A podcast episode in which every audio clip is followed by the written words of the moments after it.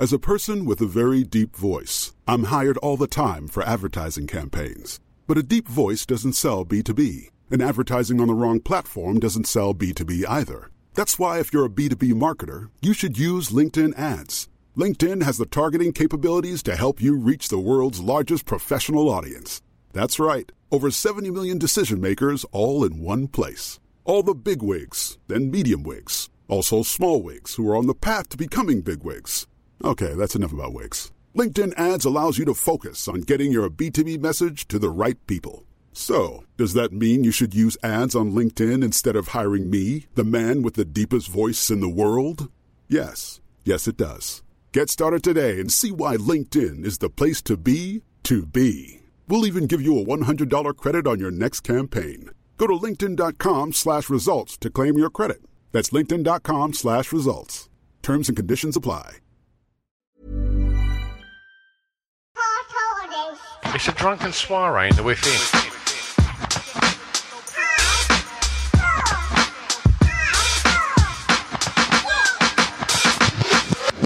Chris and Stu present Hardcore Listening, the podcast. Hello and welcome to Hardcore Listening Podcast. Uh, I'm one of your hosts. I'm Stu Whiffin. Sitting opposite me via the means of Zoom in lockdown is The better host, Christopher William Albert Glassam.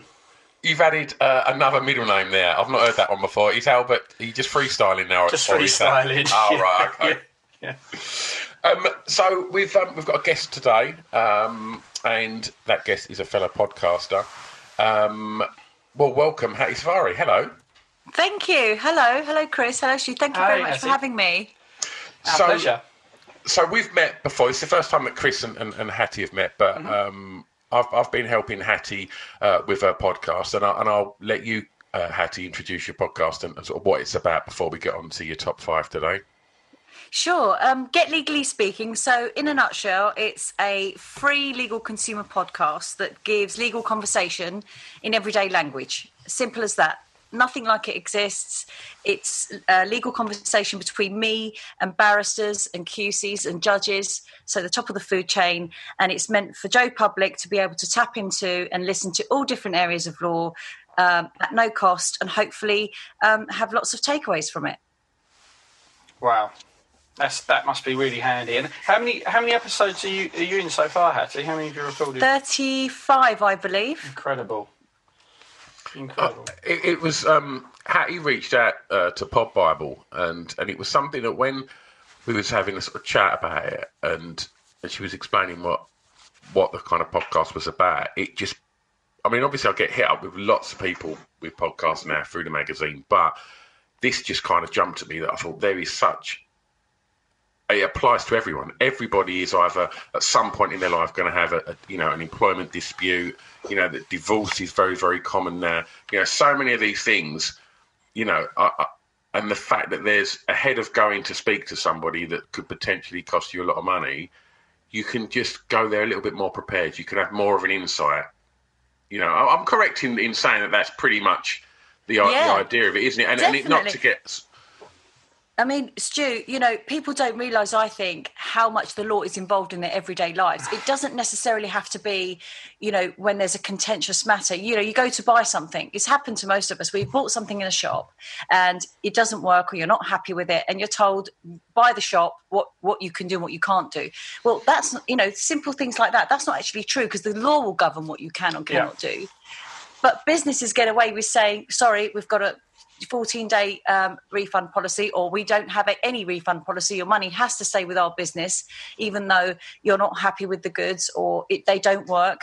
Um, and you know, you take that example, and then you go into property. Most of us will sign a tenancy agreement, or buy a house, or maybe go and invest something with somebody. Or there's people doing podcasts like we are, or creating content, and they don't actually understand the value of protecting their work. Um, and lawyers and particularly barristers i mean you know it costs a lot of money to get good advice and get good help. So this is intended to basically say to everyone look you can have a really basic knowledge and as the episodes go on we will get more into detail on each area of law because there will be people out there who perhaps are quite advanced in their knowledge even as a lay person and an everyday person. But just listen to 20 25 minutes of what actually we can give you as a takeaway. Um, and you'll be amazed and one of the most amazing podcasts for me was the motoring law, where the conception and myth is that when you have 12 points, you lose your license. Right, Well, yeah, I, I, I, I thought thought that. Well, listen to the listen to the podcast, Wow. Chris, because you might think differently after. You might know. Can I just say I haven't racked up 12 points yet? Well, I was going to say, dangerous driver. There he is. Only joke. I bet you ain't far off from that, Chris. Shoot, I've had uh, uh, like um, an awful run. Like I've had a clean record for years, and then um, I've just picked up um, six points in within the space of three months of each other, and I'm just devastated by it. Do you know what? And It's, it's- so it's- it's- easily it's- done. Yeah, what one of them was, I'd say carelessness on my behalf, and I'm not. I, when when when I I got flashed, and I was like, I, I absolutely, I, was- I was a bit ashamed of myself, really, and uh, but the, the um, and it was just being, you know, you just lapse in concentration for a couple of seconds, and and it really was that, and uh, I got flashed, and I was like, I deserved that. It was my fault. And then the other one was. Uh, you know, in large motorways, and they then they reduce down the mo- uh, the, the roadworks, and I I, I think they tagged me at yeah, I think they tagged me at fifty four in a fifty, which I thought if it's under ten percent, they're not gonna Ah. they're not gonna persecute prosecute me for that. Do you know that's down to the discretion of the borough and the actual officer looking at the ticket and they think, how nice is that car? no, they don't think that. But you know, there there are. Um, it, it's very interesting. Motoring Law podcast is really interesting, and our Brilliant. little promo video on it is really funky. It's. It, I know Stu, you thought it was okay. Yeah. Um, the little promotional video that's only a minute long, and they they help you understand. Well, what can I expect to um, learn from this podcast? What kind of information is on there? So there's those as well. Oh, I'm I'm going to look forward to that. And I guess th- that's the good thing is people can.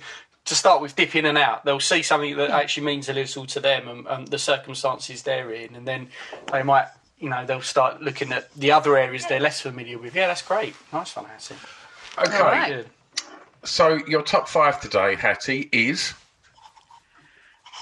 Books. okay. books that I've read and I've enjoyed since um, if I feel really old saying it, but it's probably about 25, 26 years now. And so these are specifically books that have had a profound impact on you. yeah. Yeah, absolutely. I mean, my books have sort of um, acted as my mentors in my life, and they still do. So uh, when you ask me, what would you like to talk about in terms of a top five of something in your life? This was a category that I thought, do you know what? There's a wide range of stuff that I've read. I'm a, a bookworm. I would never have a Kindle, never, because I just love the feel of a book Sure. and the pages and all of that. Now that makes me sound even more older. you can reveal my age. I'm over that now. so yeah, That's uh, yeah. I, I love the feel and the feel and smell of books, and Yeah. I I, sh- I I I guess that makes me sound like a bit strange as well. I, I- but I, I don't know if it's nostalgia. I don't know if it's something that because I, I, I'm the same with vinyl, and it's like mm. because I grew up with that, yeah. and and obviously yes, I can listen to Spotify, and yes, I do, but. There's something about the process of picking up a record, pulling it out of its sleeve, looking at the sleeve, the same as it is with picking up a book, leafing through the pages, and, and feeling it, and the smell of it. And I, I do think, you know, maybe it's, it's it's a comfort thing as well. it's tangible, isn't it? And I mm. think with technology, a lot of it isn't. So there's that. It almost feels a little more sterile when you're when you're interacting with it. And we're sim- we're simple creatures still, aren't we? Let's be honest. I think Technology's so. technology's whizzed along so quickly, and I think things that you can touch and feel in your hand. I don't know. They they they have that element. There's an additional uh, dimension to what you're reading there when you've got that. I guess. Chris, you sound like you're on the same length, the wavelength as me now. I don't feel so old. Someone's relating to me about stuff that is not tangible because my 13 year old doesn't want to know. It has to be digital for him on a screen somewhere. So, the first book you want to talk about, number five, Hattie. Okay, uh, the first, well, I, my list actually, I really struggled to get it down to five books because I really have been reading quite a lot. But my first book that I would say that had the most profound effect on me was Anne Frank's Diary. Um, and that book, I read it in 1990. I was around 14 at the time, so please don't do the math too quickly again. It starts to get worrying. Um, it was first actually published, I believe, in 1947 in Amsterdam. And I didn't realise at the time, when I was 14, that I was reading a book that had obviously been published so long ago, even though I understood the era the sec- over the Second World War that it was about. So I read the 1976 version for whatever it's worth. And I was born in 1976. So it kind of resonated. But that book for me really moved me. And it was, it was so interesting because it opened my mind to the fact that here was a young girl that was going through an immense amount of struggle. Um, and up until the last day of her life, uh, during that horrid regime and while she was in hiding, she was probably one of the most positive people that I could have read about of that age. And that resonated me because I was 14, you know, going into teenagehood, girl, you think the whole world is on your shoulders in a way. Life is very complicated or can be. We make it so, I think, looking back sometimes. And that's why that book really stuck with me because I thought, wow, you know, somebody who was going through such a horrid situation and still remained really positive. And she gave me strength in a way as a, as a young teenage girl.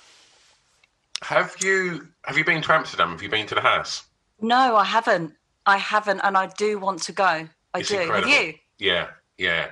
Um, we went uh, maybe three years ago, and uh, Okay. yeah, it's it's it's it, it's wonderful and harrowing, and yeah, it's everything you'd imagine it would be. You know, when you went and yeah, it's it's it's incredible. I, I definitely recommend it. Definitely, I definitely. It's on my it's on my to do list. Mm. Definitely.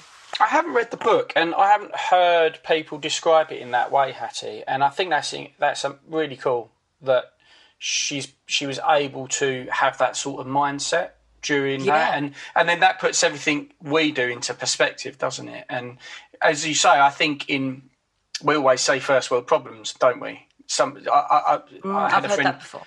A friend complaining that their socks were too tight, or you know, strange things like that, and you think, what what is that? That's not a thing. That's Why- what I usually say to my family. Actually, what is that? What noise are you making now? Just shut up.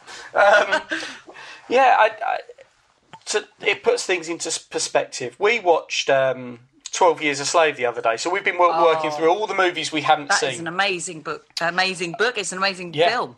Yeah, and it was that was a tough watch, you know, c- because of what's happening. And um, and me and my girlfriend, we were saying it's it's you know that can be somewhat an unpleasant watch. There's certain some scenes in that that are really difficult. And uh, It's meant to be though, isn't it? It's course, meant to be unpleasant. It's meant Of to course. hammer home that that kind of, you know, why it's so, you know, harrowing. yeah, and I, it's like it, you know, all you have to do is watch that.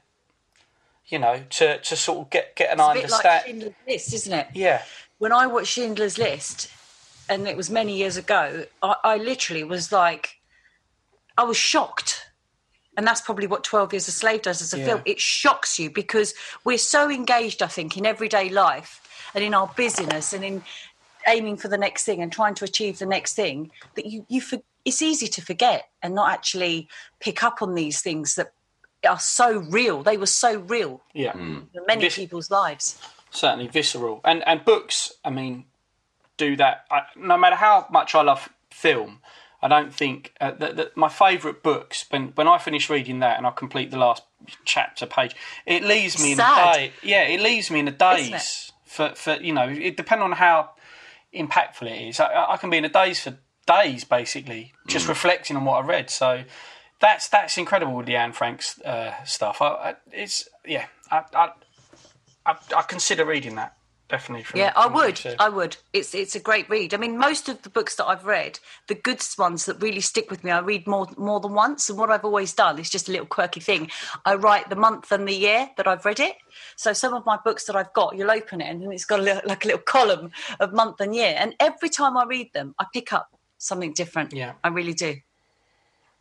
Number Do you not feel? Oh, sorry. Just a quick question. Go Do on, you not sorry. feel that books are precious? Like you happy to? Oh, write? they are for me. I've had over five thousand books, and I actually had to let go because I had nowhere to put them where I could Hmm. see them. Yeah. And I don't like storing them in a loft or in boxes. I just think that's an injustice. They're really Well, they're not being read then, are they? Yeah, Yeah. I, I see what you're saying. But sorry, uh, let me rephrase the question. You're happy to write in your books and stuff like that. You don't want to Yeah. preserve them in. Oh, I write the month and the year that I've read them in the hope that somebody in my life somewhere down my food chain will pick it up and think, oh God, our great great great grandmother read one of these and look when she read it. And it'll be something that could go down in our family history in some really weird way. And I'll probably have a little wink up in heaven or wherever I'll be. I like that. I think that's. Wonderful. Um, so, number four. yes, please. Okay, Robert Kiyosaki. Have you heard of Robert Kiyosaki? Either No. of you? Okay, this guy um, wrote The Rich Dad, Poor Dad. Oh wow! Right. You've probably heard of Rich Dad. Yeah, I've Dad, heard of right? it. Yeah, I've heard it. I've even played his game, the board Yes, game, which I is tried incredible. To do that. So I good. to. Yeah, I tried to play that many years ago, but I couldn't find anyone that was interested to play the game I'll, with me. I'll play it, Hattie. You're it's a bloody good game. It's a good game, and I Yeah. actually, it actually, um, despite my background, I, so I studied economics. I've worked at the ombudsman for years, and people always think, "Oh, that means you're good with numbers." Rah rah rah.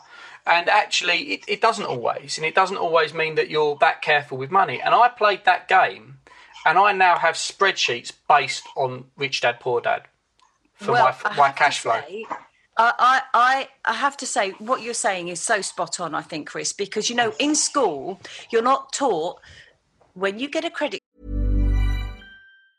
As a person with a very deep voice, I'm hired all the time for advertising campaigns. But a deep voice doesn't sell B2B, and advertising on the wrong platform doesn't sell B2B either. That's why, if you're a B2B marketer, you should use LinkedIn ads. LinkedIn has the targeting capabilities to help you reach the world's largest professional audience. That's right, over 70 million decision makers all in one place. All the big wigs, then medium wigs, also small wigs who are on the path to becoming big wigs.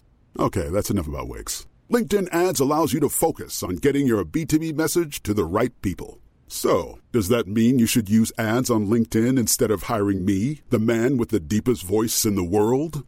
Yes, yes, it does. Get started today and see why LinkedIn is the place to be to be. We'll even give you a $100 credit on your next campaign. Go to linkedin.com slash results to claim your credit. That's linkedin.com slash results. Terms and conditions apply. Hey everyone, I've been on the go recently Phoenix, Kansas City, Chicago. If you're like me and have a home but aren't always at home, you have an Airbnb. Hosting your home or a spare room is a very practical side hustle. If you live in a big game town, you can Airbnb your place for fans to stay in. Your home might be worth more than you think. Find out how much at airbnb.com/slash boast. Getting engaged is a moment worth cherishing. A one of a kind ring that you design at Blue Nile can help your love sparkle. Just choose your diamond and setting. When you found the one, you'll get it delivered right to your door. Finding the right engagement ring can be nerve wracking. At Blue Nile, you'll have the expert guidance needed and a diamond guarantee that ensures you're getting the highest quality at the best price. Cherish all of life's moments and save up to 30% at BlueNile.com. That's BlueNile.com. card, this is what it means. You do economics or you do accounts to some basic level, but you're not told two taught two things which I think is fundamental. One is how to manage your money. You're not taught that. That that comes, I think, from your household, and even mm. then, you know, it, it's it's not really taught because mum and dad are busy being mum and dad and doing what they're Yeah. doing. And the second thing we're not taught is about the law.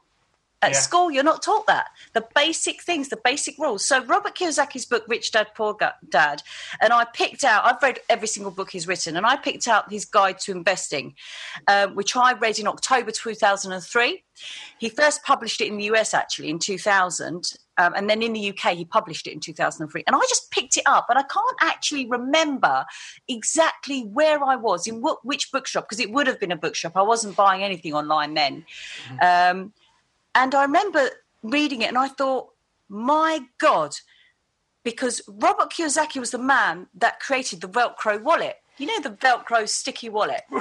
so, what happened to him is he became a multi millionaire overnight. because he created this wallet and his orders went literally, it was an overnight thing. And he went over to China and he said, I want however many million of these. And they said, Oh, excellent, we'll make those for you. Business good. But within days, the Chinese realized, where are oh, these going? And who what is this all about? So what the Chinese did was made another God knows however many million of these things and flooded the market with them. And because he didn't protect his creation, he thought, well, don't really need to. I'm so busy. I'm going to be, I'm a millionaire. Overnight, again, shortly after he created this Velcro wallet, he went bust, lost it all. Wow. So he went from zero to hero to zero in record time. And this book that I read at a very young age for me, again, just thought, wow, that that's powerful because it just shows the power of um, protecting something. But that book was my first book about business, about money, about success, about believing in yourself that you can actually make something successful if you don't come from money. Because I always grew up that actually in my culture if you don't if you're not born into money and your parents don't have lots of money and you don't have those opportunities of private schooling and everything else you, you're not really going to get anywhere that quickly it's going to be difficult you know it's not going to happen this book made me believe you can do it Yeah, incredible. So let, let, us touch on your, your story a little bit then, Hattie, um, because uh, for, for listeners, um, we, we should point out that you're on a law firm. yes red bar law yep And so, and so, h- how did that journey start? And Do you know what? Um, it's really interesting you asked you because I'm not a lawyer, but I'm regulated by the SRA, the Solicitors Regulation Authority, and I had to become qualified to be to be regulated by them. So, very, very, very many years ago, again, I went through a divorce, and I did not understand the process with my legal team. Um, it cost me so much money that it literally took me about ten years to pay off for the legal fees. That was. Um, and it was horrid. It was a horrid process. And I vowed after that process, and that process took me three years to get out of, that one day I would I would do this better. I would own a law firm and I would deliver legal services in a way where a people would have people should have the opportunity to understand how much is this going to cost. That's called fixed fee. Many, many law firms don't do it Yeah. because they bill you by the hour. And it's the only profession you'll go into, you'll ask for the work to be done, and you will not have a clue what it's going to cost you until you come out the other side. You, you wouldn't do that with any, anything else. You don't even go to a restaurant and order food unless you know what it's going to cost you. You don't go and get your car serviced. And it, actually, even when you're getting your car serviced, the, the mechanic will probably call you up and say, Sorry, but there's something unexpected and this is what it's going to cost. Would you Yeah. like us to go ahead with that?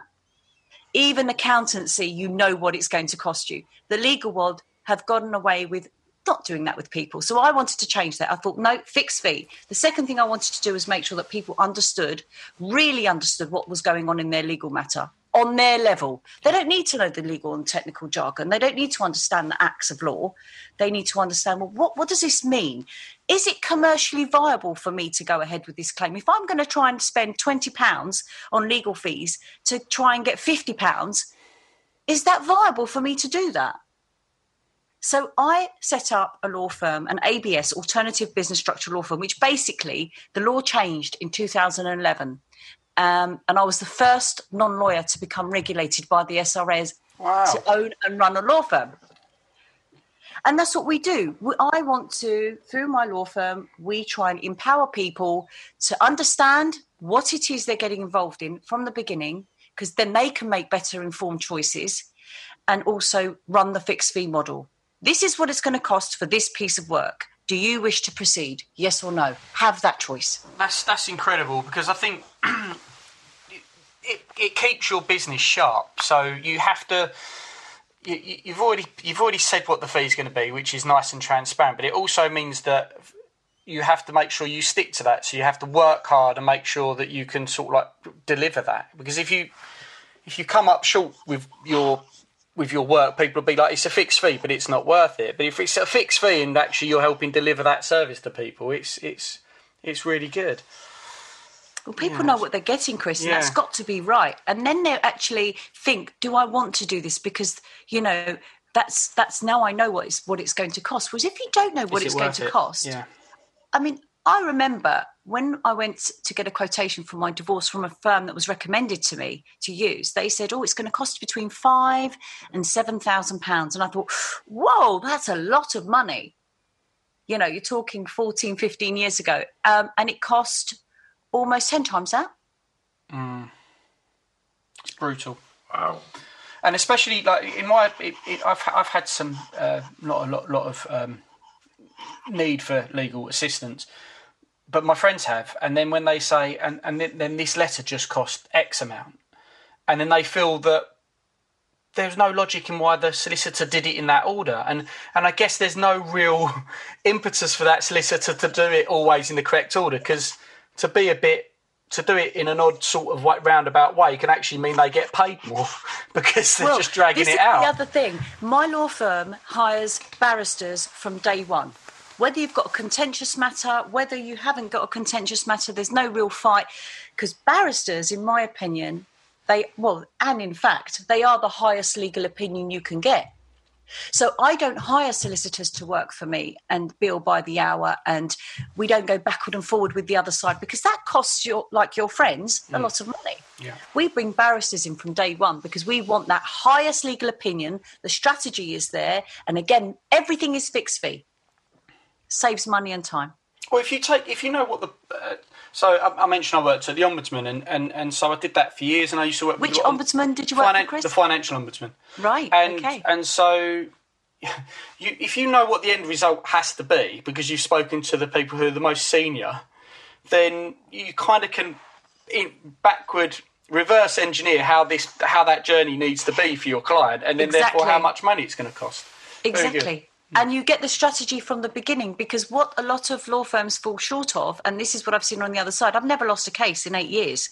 In eight years of having the firm, we've not lost a case because you've got to do your homework and you've got to get your strategy right. Is they go to the barrister so late that that barrister has already had so much work done that they can't undo. They can't undo it and do it in a way which maybe would have been a better way to do it in. Mm. Yeah, brilliant, Right.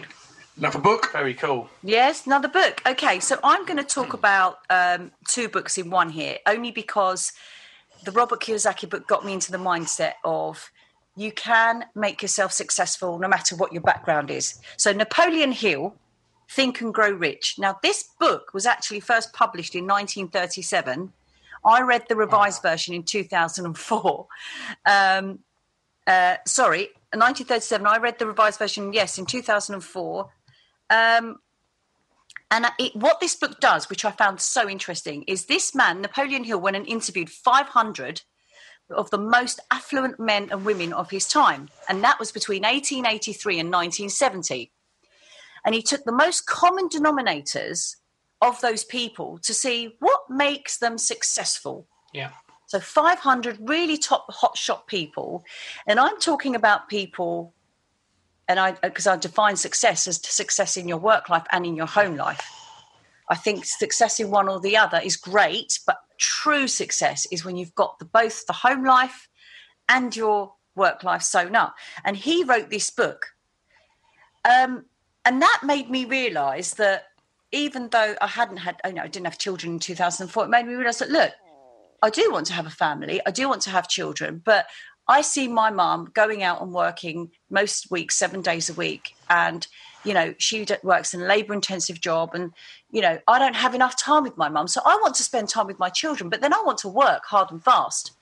But this book made me realise actually that you can have success both at home and at work, and also those key points of what made these 500 most affluent men and women successful. What were the key denominators there? So that again started really getting my thought process going about what do I need to think about? What kind of what kind of processes in life do I need to think about? What are the small things that I have to implement to be a successful person? And then the other book was The Power of the Positive Thinking by Norman Vincent Peale published in 1942. I read it in March 2006, the first time I read it. Um, and again, that was the first book that really started to get me thinking about the power of our mind. yeah, And I'm a massive believer in that because I think it, it doesn't matter what you're doing, but your mind is the most. is It's so important um, to your everyday life, and and it actually plays at least a fifty percent part in your well-being as well.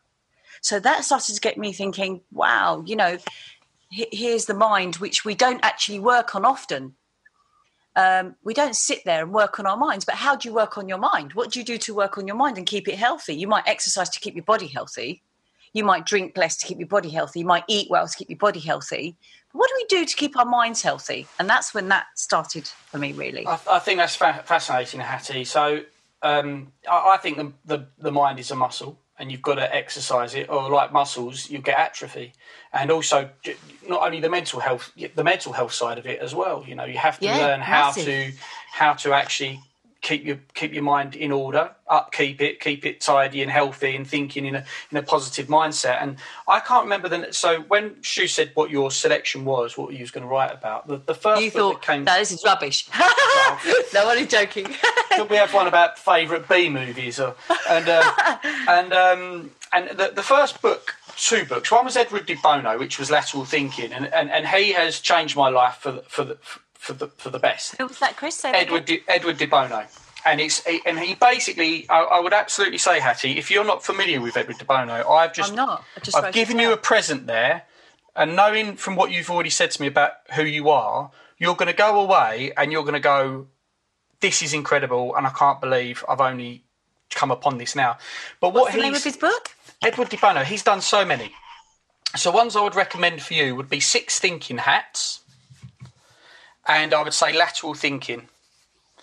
Um, and basically, what he what he what he said is, "You're welcome." Is that we, we, we don't go to school. and No one trains us how to use the brain.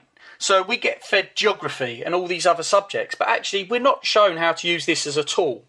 And what. De Bono has done over the last you know he's he's he's he's, he's getting on a bit now, um, but he's worked with all top businesses and across the world about how you how the brain actually works and how you can use it to solve problems and uh, overcome obstacles. Lateral thinking is about not thinking obviously in a linear way to come to a solution, but in some ways it's guesswork and experimenting. In other ways it's just it's it's it's randomizing things to see where there's a solution and then backwards engineering that to where you start.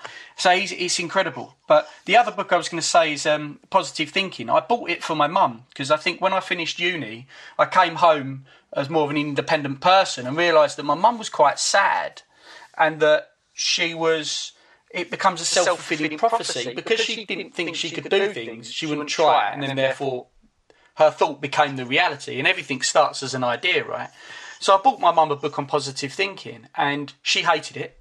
She said it was all mumbo jumbo and whatnot. But for me, I read the book, and that changed me profoundly as well. In in the same way, you. it's about the book clicking with you. When that author, yeah. when you read something and that author clicks with you, like a piece of music. And Stu, you'll probably get this. When you listen to a piece of music and it just lifts something in you, mm. you get it. It yeah. works for you the eureka moment, definitely. I love yeah. that. Yeah. Uh, okay, so where are we at? We've done three, haven't we? We've done three. yeah, yeah, yeah. We've done three, but I, I, snuck a cheeky little one in there. So two. That's all right. That's Everyone's welcome Sorry. to an honourable mention. It's fine. It's fine. Um, number two. Okay, so number two, um, I'm going to speak about Robin Sharma's books, and the one that I chose to mention today is "The Monk That Sold His Ferrari." The Monk Who Sold His Ferrari, published 2011. I read it in 2012. One of the probably again the biggest influences, single influences in my life. Robin Sharma, and I don't know if you guys have heard of him or not. Don't expect. I've heard of him, but I've not read. I've not read it. I've heard of uh, that book. That's well. one for you, Chris. It. Okay, Robin cool. Sharma, The Monk Who Sold His Ferrari. You have to read that book if you're a bookie bookie and you're into sort of this genre. So Robin Sharma used to be a hotshot lawyer in America. He was the man to go to. He was, you know, really up there in terms of respected, uh, worked hard, and everything like that. One day, um, in the middle of his courtroom, he suffered a heart attack and he was in a coma for a very long time. His body just gave up because he was oh. drinking, eating. He was the fat cat lawyer that you know you see you could probably imagine to see on the american films and things like that. And this is true. These are you know this is a this is not a this is not fiction. This is the man himself. He then decided um, he's going to sell everything. Everything. And he's just going to go somewhere. And he didn't even know where he was going to go and i mean everything his house his cars his wealth everything. And he just went he just went and he and he went into the mountains in a district and he found some sacred monks that hadn't been found for many many many many years. And he decided that he was going to be he was going to bring back the teachings from these monks of how to live a better life how what should matter how to how to really implement well-being um, to everyone. And he wrote this book. This was his first book. And i have to tell you it is a cracker. Awesome. um, so that that that was a big influence in my life because you know growing up one of the things if you i think if you're ambitious you think about having a nice car having a nice house having expensive uh, branded things whether it's a watch or a bag or whatever it is especially if you're aiming high you you think you know up until that point i think i connected um, happiness and money i thought well the nicer my car, and I am an absolute car enthusiast, which surprises me why that wasn't my topic, but maybe next time, eh? Because um, I've had 28 cars, I think now, or um, I think what 20, 29 cars. wow. Um, so I thought, well, having that nice car and the best car, and then going on the best holidays and having the best watches, or doing this or doing that, that's what makes that's what makes you happy.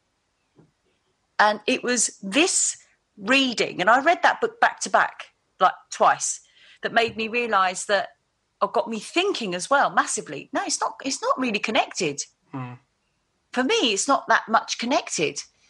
Um, there's there's there's got to be a happiness somewhere inside that that you can scratch the surface of that's got nothing to do with how big your house is or how nice your car is or how much money you've got in the bank account. And that's when I, that that's why it was a big influencer because it created that disconnection. That that that disconnection can form in, in, in other ways as well. I think like you know we are a very materialistic um, culture, and and you know we're, we're constantly told that you know we need we need this car, we need this these headphones, we need this laptop, we need this phone, and and and and it, you know it's very difficult not to get pulled into that, and I'm as guilty as the next man for for getting pulled into to bits and pieces It's like hard. that. But I, I would say that you're you're not at all. I think you've got uh, from listening to your story over the years, Stu. I think you've had it sus for quite a long time, really, mate. The only time I see you frivolously, frivolously spending is with podcast equipment. That's it. That is it. That's my only voice. Look now. at the way his eyes just lit up. Beep! My God, your eyes just But- lit up there. So that's your Christmas present then. A podcast Absolutely. piece. Of course it is. Um, however, it, you know, in the industry, well, especially like growing up in the nightclub industry, it's all fast cars and you know, flash. You know, that's the perception of somebody that you know that is a nightclub manager, whatever. You know, they've got to have like so many people who have personalised plates on flash cars. Wasn't for me. It, it wasn't for me. Do you Uh, have a personalised plate, Stu? That's the question. no, no. um, however, obviously, you know, you work hard and, and, you, and, and you, know, you, you, you have nice things. But for me, when something goes wrong, and at that point, when something goes wrong in personally, whether that be health, whether that be relationships, whether that be anything like, you know, family, it's them moments then where you just think all of this stuff means fuck all. Absolutely fuck all. Because without that centre happiness, like without that love and without that health, it doesn't matter what watch is on your wrist because it's not gonna it's not gonna make you better. It's not gonna salvage anything. It's not gonna increase your happiness with your children. It's not gonna, you know, bring a someone that's you know ill back. It's it's not gonna, you know, none of that stuff matters fundamentally when it comes to the you know the bottom line is that it is all about health and love, isn't it? So I've got my I've got my I've got my hippie head on there. No, But no, it- no. it's true, no, isn't it? That is so on point because I think I think there's a happy medium and there's a place as a happy medium for everyone because obviously it's nice to have something you want, whether it's something of value or not. But that's spot on. I think people, most people, and I certainly have come into stages into my life where I've thought none of it means anything if that one thing can't be corrected and right. Hmm. Yeah, it is, and I, and that that's the, the the times when I've found myself kind of because as as you know as we all are, we, we, we're all, you know all three of us are, are self-employed people, uh, and and you can't help but just work and work and work and and to say no to opportunity is very difficult. It's a very difficult thing to do because if you've started with nothing and all of a sudden someone's like can you do that? You just think yes. And then you just think oh hang on a minute. Oh no no that's that's fine that's fine. Yeah i'll do it. And then it's only when you know because i've had times when like you know my family have gone look we ain't we ain't seen you. Like you know what you doing? And it's like oh right yeah maybe i need to readdress the Then you realise they weren't complaining. like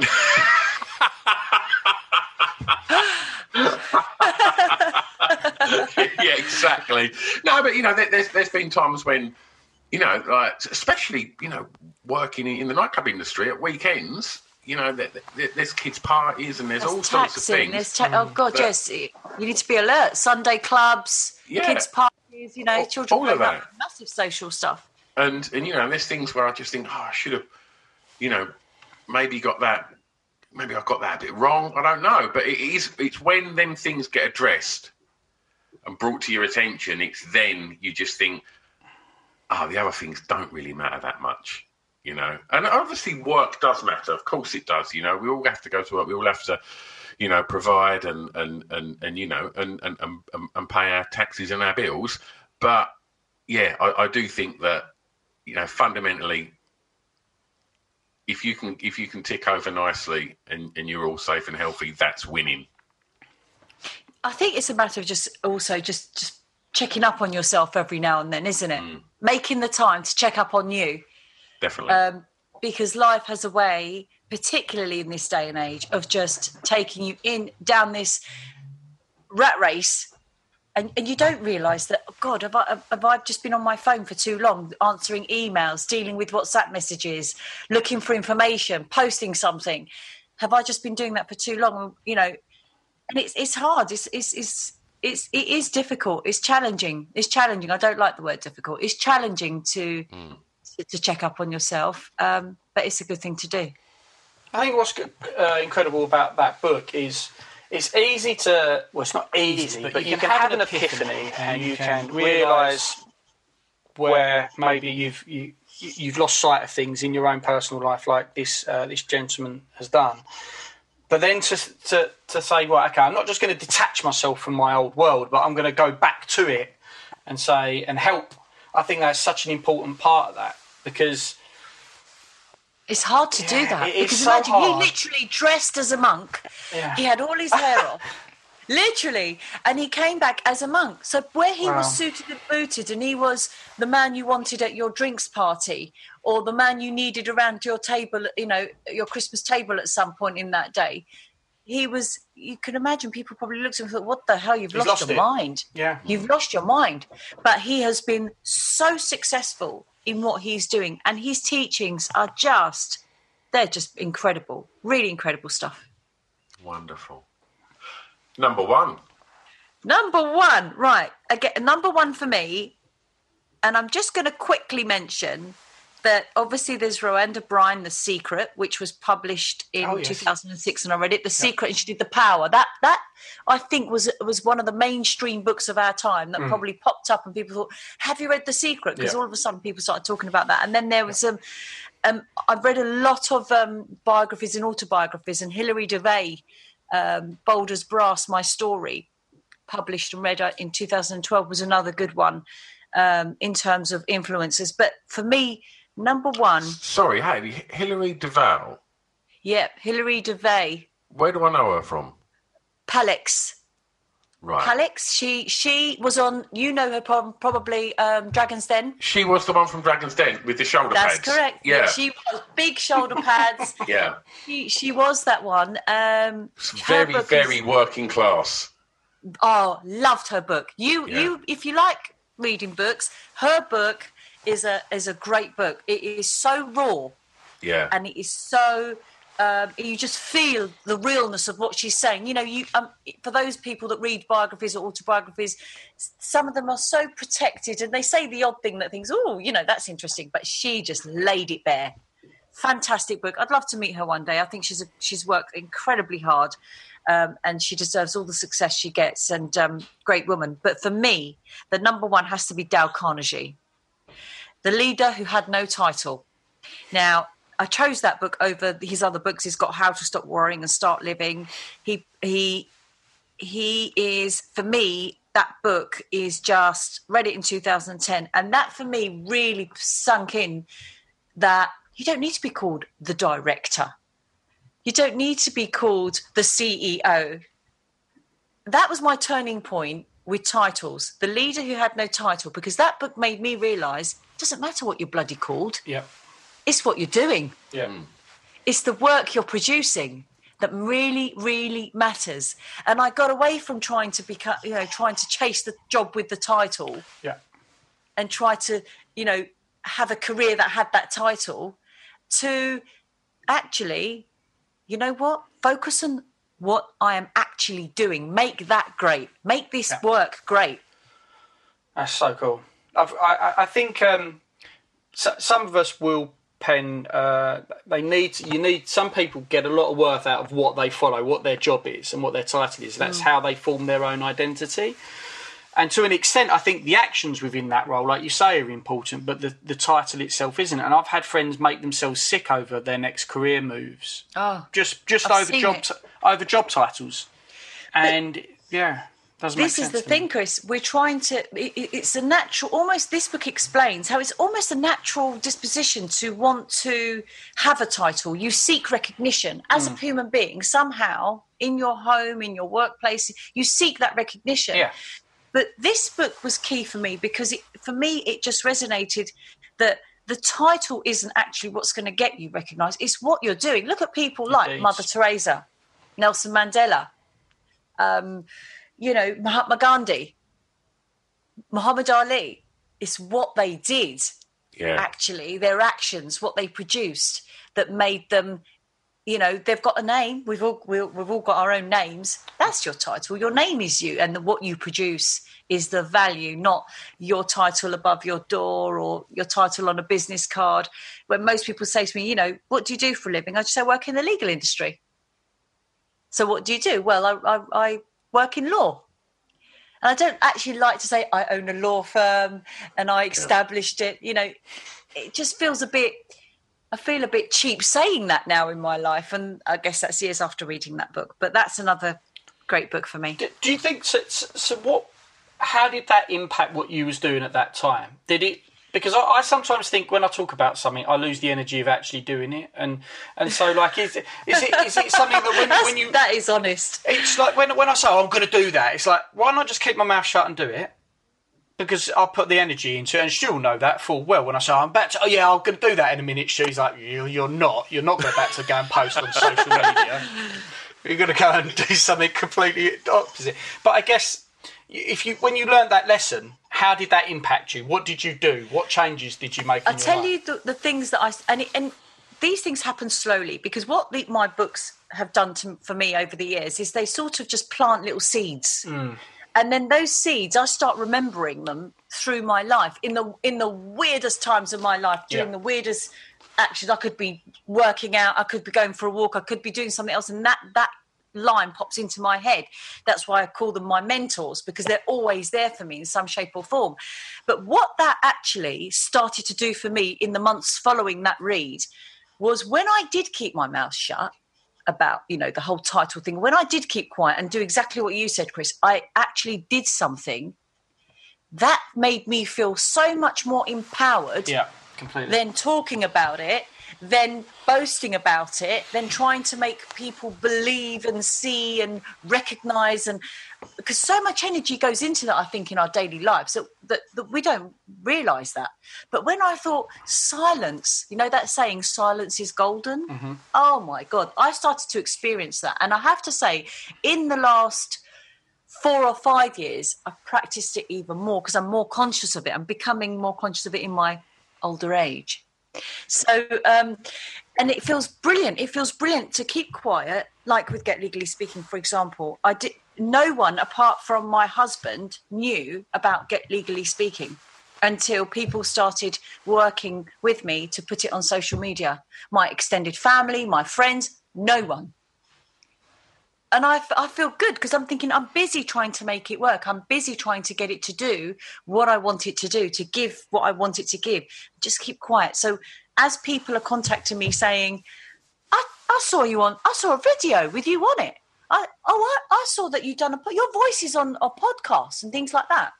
And I say, oh, thank you. And I still keep quiet. And I, it's, it's nice to kind of snigger to yourself and think, you know, I like that. That for me has given me far more happiness within me.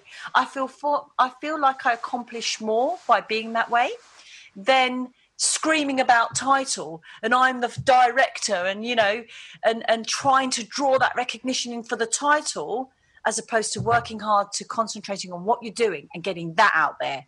That's really cool. It is, the thing is, anyone can be a director, can't they? You can be the director of anything and, and, and, and get some business. in 3.4 minutes from Companies House for about £2.50. exactly. And it's like, it don't mean shit. You know, you, you should be you should be judged on on, on what you're doing. And, and if yeah. you're doing something of of worth that's good, then then that speaks far louder than any business card or email mm. signature. And also, you don't need it to anymore because the truth doesn't make a sound. Like when you're when you're when you're saying all these things, you're. I like that, Chris. It, it, it does, not make a it sound. doesn't. It's it, you kind of you can use you can apply that in many ways, but wise man. you know, you're a very wise man, Chris. Don't I just wise, people, wise people say things like that. That's just, very wise. I'm going to write that down. but you can apply it in many ways. So you can the, the truth doesn't make a sound could be applied in the sense of say someone messages you because they can't make something you you had a prior engagement with them, and then they give you twelve reasons why they can't make it. Guess what? Bullshit. If they message you and say, "Can't make today," I just can't make it. It's probably more. It's probably more feasible if they give you just one reason than if they reel off all these reasons. And I think in the sense of in the sense of titles and deeds is if you if you're doing something good and you're doing it because you want to do it, you don't really need to tell anyone else about that. And you know what? If you're doing it and it's effective, people are going to find out about it anyway. So you're trying to take a shortcut by sometimes telling everyone or boasting about it. And and like you say about your um, about the podcast, and, and, and our friend Pip did this when he when he started his music career. He went, and toured, toured everywhere, everywhere, other than really his hometown, hometown first. And because he wanted to get good before going in front of his friends, but if you just rely on your friends shouting about things, that's a big responsibility for them to constantly shout about it. And what they've got it, they've suddenly your PR manager now, are they? Whereas if you're doing something good and that's where your focus is, it isn't strong arming your friends to constantly push you. People are going to find out about it. So you know you might as well just do the action and make sure it's sound, and spend less time trying to worry about titles or you know the trying to think hyper, hyperbole around what you're doing. So, and yeah. energy. Don't put your yeah. energy in about the title and, and all of that. Put the energy into the what you're producing. That's yeah. what speaks. But the truth doesn't make a sound. Yeah. So next time your teenager says comes up with a reason why they couldn't do the washing up, you can just say the truth doesn't. I'm just going to say, go and spend some time with Chris. You'll be the only person saying that, Hattie. um, okay, Hattie. So, um, in regards to um, Get Legally Speaking, um, obviously we'd love uh, all our listeners to go and check out the podcast. Where can they find out all about that? So they can go to our website at getlegallyspeaking.com and also our podcast feature on all the major podcast channels iTunes, Spotify, Apple iPods, Acast, it's everywhere. So they can also find it um, on largely on out on podcast channels and it's all for free. Wonderful. Hattie, thank you so much for coming on today. Thank you, thank you for having me. It's been really lovely. Should we do it cool. again next Saturday? Just without Hey. recording. Think of another top five. I've got a stack of books to be getting on with. Yeah, true. thank you, thank you so much for making the time to have me on your show. Uh, Lovely. pleasure. Thanks loads, Hattie. Oh, yeah. I just want to quickly tell you about this magazine. It's called Pod Bible. Now, Pod Bible is the new essential guide to podcasts. It's put together alongside Spotify and Acast, and it's a one stop shop to tell you all about the podcasts you maybe know about, but definitely about a load of the podcasts that you probably don't know about that we think you should know about. I mean, in the first edition, there's interviews with Adam Buxton, interviews with Craig Parkinson, um, there's features on Jade Adams, and there's just an abundance of information about so many exciting podcasts that are out there. Also, Spotify have given us these amazing little codes. So if you do get a print copy, you can just turn on your Spotify on your phone, scan the little code, and it just automatically opens up the podcast on your listening device. How good's that? If you haven't managed to get a print copy, then just go over to www.podbiblemag.com and read it online because the digital version is all over there and it's all free. So every other month there'll be a new edition out. So go and have a look and support us on the social medias as well. podbiblemag.com. It's a drunken soiree in the within.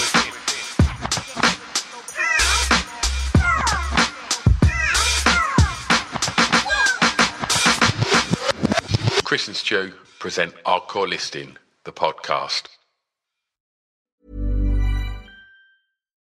As humans, we're naturally driven by the search for better. But when it comes to hiring, the best way to search for a candidate isn't to search at all. Don't search, match with Indeed. When I was looking to hire someone, it was so slow and overwhelming. I wish I had used Indeed. If you need to hire, you need Indeed. Indeed is your matching and hiring platform with over 350 million global monthly visitors, according to Indeed data, and a matching engine that helps you find quality candidates fast. Ditch the busy work. Use Indeed for scheduling, screening, and messaging so you can connect with candidates faster. And Indeed doesn't just help you hire faster. 93% of employers agree Indeed delivers the highest quality matches compared to other job sites, according to a recent Indeed survey. And listeners of this show will get a $75 sponsored job credit to get your jobs more visibility at Indeed.com slash podcast. That's Indeed.com slash podcast. Terms and conditions apply.